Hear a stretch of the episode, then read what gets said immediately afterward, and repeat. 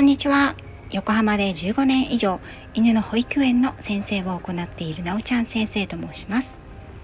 こちらの番組ではたくさんのワンちゃんや飼い主さんと関わってきた私が日本の犬と飼い主さんの QOL を上げるをテーマに犬のあれこれについて私個人の見解からお話ししています。時には子育てネタや留学時代や旅行の思い出などのお話もお届けいたします。さてあっという間に9月も明日でおしまいになりますね9月20日から26日は毎年動物愛護週間に定められています動物愛護管理法では国民の間に広く動物の愛護と適正な飼育についての理解と関心を深めていただくため9月20日から26日を愛護週間と定めています。こちらは動物愛護管理法第4条で決められている動物愛護週間についての案内になります。動物愛護週間には国や地方自治体、関係団体が協力をして、例えば獣医師会などですね、動物の愛護と管理に関する普及啓発のための各種行事を全国で実施しています今年はもう終わってしまったんですが屋内イベント屋外イベント両方あって屋外イベントは上野でその他にはオンラインイベントが9月24日の連休初日に開催されていましたイベント概要は動物愛護フェスティバルという環境省主導のページでご覧いただけますので概要欄にリンク先を添付しておきますオンラインイベントは YouTube で動画を誰でも視聴できるようにイベント終了後に公開されていました。3時間以上の長い長い動画になっていますが、ご興味のある部分だけでもよかったらご覧いただければと思います。今年のフェスティバルのテーマは、子供も大人も一緒に考えよう、私たちと動物というテーマでした。主にお二人の講演者の方が登壇されていたようですが、その中のお一人、藤井恵子さんのお話に私は関心が向いて YouTube を少し拝見していました。実は動物愛護という言葉は私にとっては長年の間、なんとなく違和感があるものでした。動物関連事業者は動物愛護法をある程度知っていると思うのですが、この動物愛護という言葉はとてもよく出てきます。その度になんとなくもやっとしていた私でした。愛護フェスティバルでの講演者プロフィールの一文を読んで、そのモヤモヤを藤井さんは的確に言葉として示してくれているような気がしました。そちらを少しご紹介させていただきますね。動物たちが教えてくれること。これまで長い間、子供と動物との関係は動物との触れ合いを中心とした関わりにより動物愛護思想を普及啓発することで動物の命をはじめ全ての命を大切にする心を育むことができると考えていました。しかし触れ合いだけでは共感は育ちません。動物への正しい対処を伝える動物福祉の考え方を子どもたちに伝えることこそが他者への共感感情移入できる感性を育て命を大切にする心につながると考えました。という一文ですね。愛護というのはあくまでも人間側が動物を愛し慈しむ心を育むために動物と触れ合うということであります。辞書で愛護という言葉を調べてみると可愛がって庇護すること可愛い守ることとあります。動物愛護という言葉は本当に動物側の視点に寄り添った考え方であるのかということが長年私がもやもや感じていたことだったんです。昨今では動物福祉という言葉が少しずつ聞かれるようになってきましたが皆さんはこの動物福祉と動物愛護の違い分かりますか？藤井さんは講演の中で動物にとって心も体も健康で幸福で快適な状態であるかそれが動物福祉ですとおっしゃっていました。動物を目にして触れて動物って可愛いねあったかいね命があるものは大切に守って可愛がってあげなくちゃいけないよねというのが動物愛護。それをもう一歩進めた考え方が動物本来の習性本能行動はどういうことだろう。それを知ってそのものの存在を尊重する扱い方をしましょう。というのが動物福祉。だと私は思います。福祉という言葉を調べると公的な配慮サービスによって社会の成員が等しく受けることのできる充足や安心。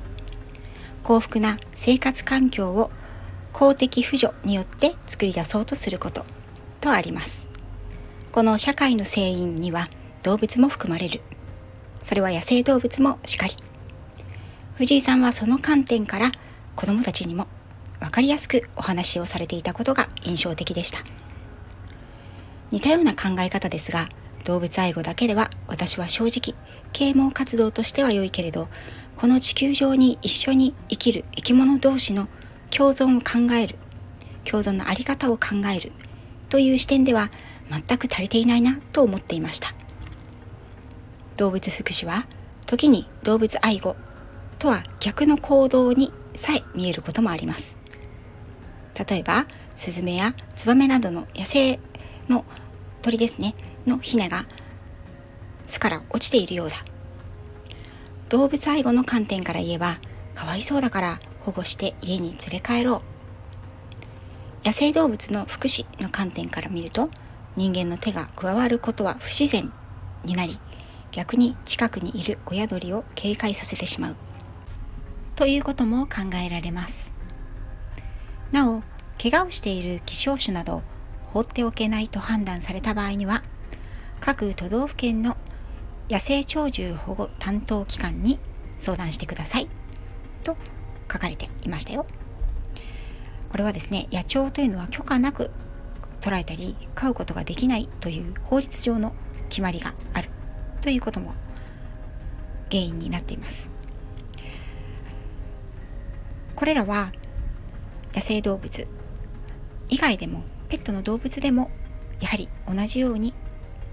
相手の習性や本能行動パターンを考えて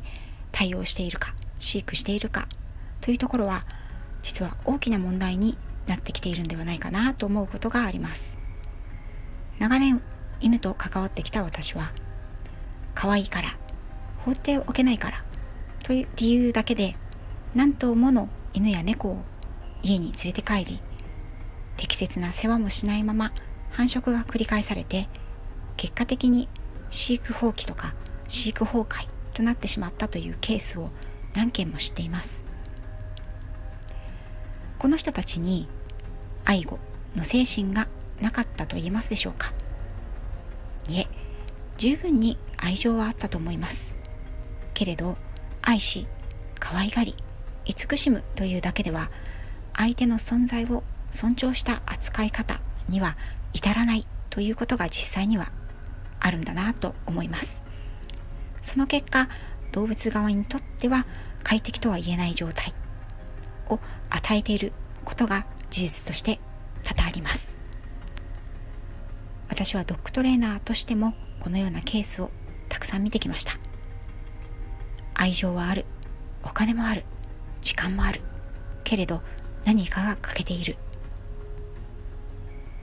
とっても広いお家に毎日特注のシャンプー。お洋服は専用クローゼットを持っているぐらい持っているのにお散歩には週に1回も行ってもらえないワンちゃん。ご飯とお水はもらえるけれど一日中鎖につながれて狭い範囲でしか行動できないワンちゃん。吠えるからと声帯を切除されたワンちゃんや噛むからと歯を抜かれたワンちゃんも知っています。これらは犬本来の習性行動パターン本能を尊重した飼育の仕方と言えるんでしょうか。動物福祉というのはその動物が動物らしさを尊重されつつ心身ともに満たされて健康体であり快適な状態であること。それには相手の生態を知ることが何より大切だと必要だと私は思っています。それでは自然本来のままの姿がいいだろうと言って例えば野犬をそのままにしておくとかそういうことではまだないと思うんですけれどもね。君のことを愛しているんだと言いながら暴力を振るうパートナー。それがその人の愛の形だとしてもあなたは受け入れられますか？人間のカップルなら別れたり公的手段に訴えることができますよね。ですが動物たちましてや小さな子供たちにはそれができるわけではないですよね。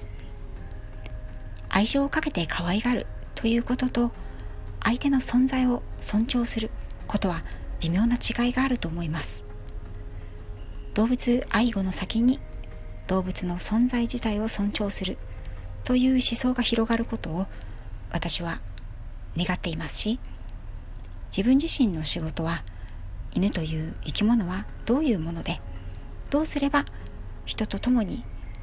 楽しむ快適な生活を送ることができるか。これを飼い主さんに伝えることが仕事だと思っています。なので自分をドッグトレーナーと呼ぶことは正直年々自信がなくなっていますけどね。例えば動物を触る時には尻尾や耳をつかまない。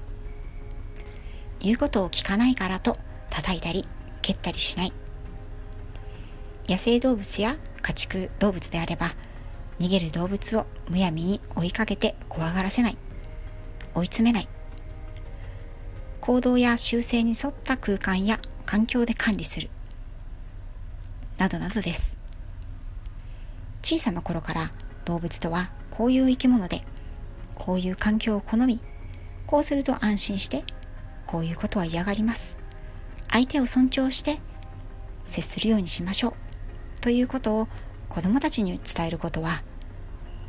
共にこの地球上に生きる生き物同士としてとても重要なことだと思います。人間の快適な生活のために利用される家畜や産業動物であればなおさらその生命を終えるまではできるだけ尊重してあげてほしい。それは私の願いでもあります。動物愛護と動物福祉の違い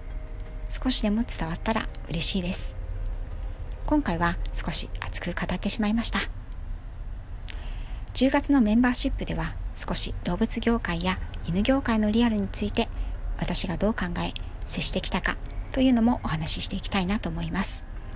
引き続きお役立ちグッズと効果的なトレーニングについてもお話をしていきますよそれでは本日も最後まで聞いていただきありがとうございました。また次回もよろしくお願いいたします。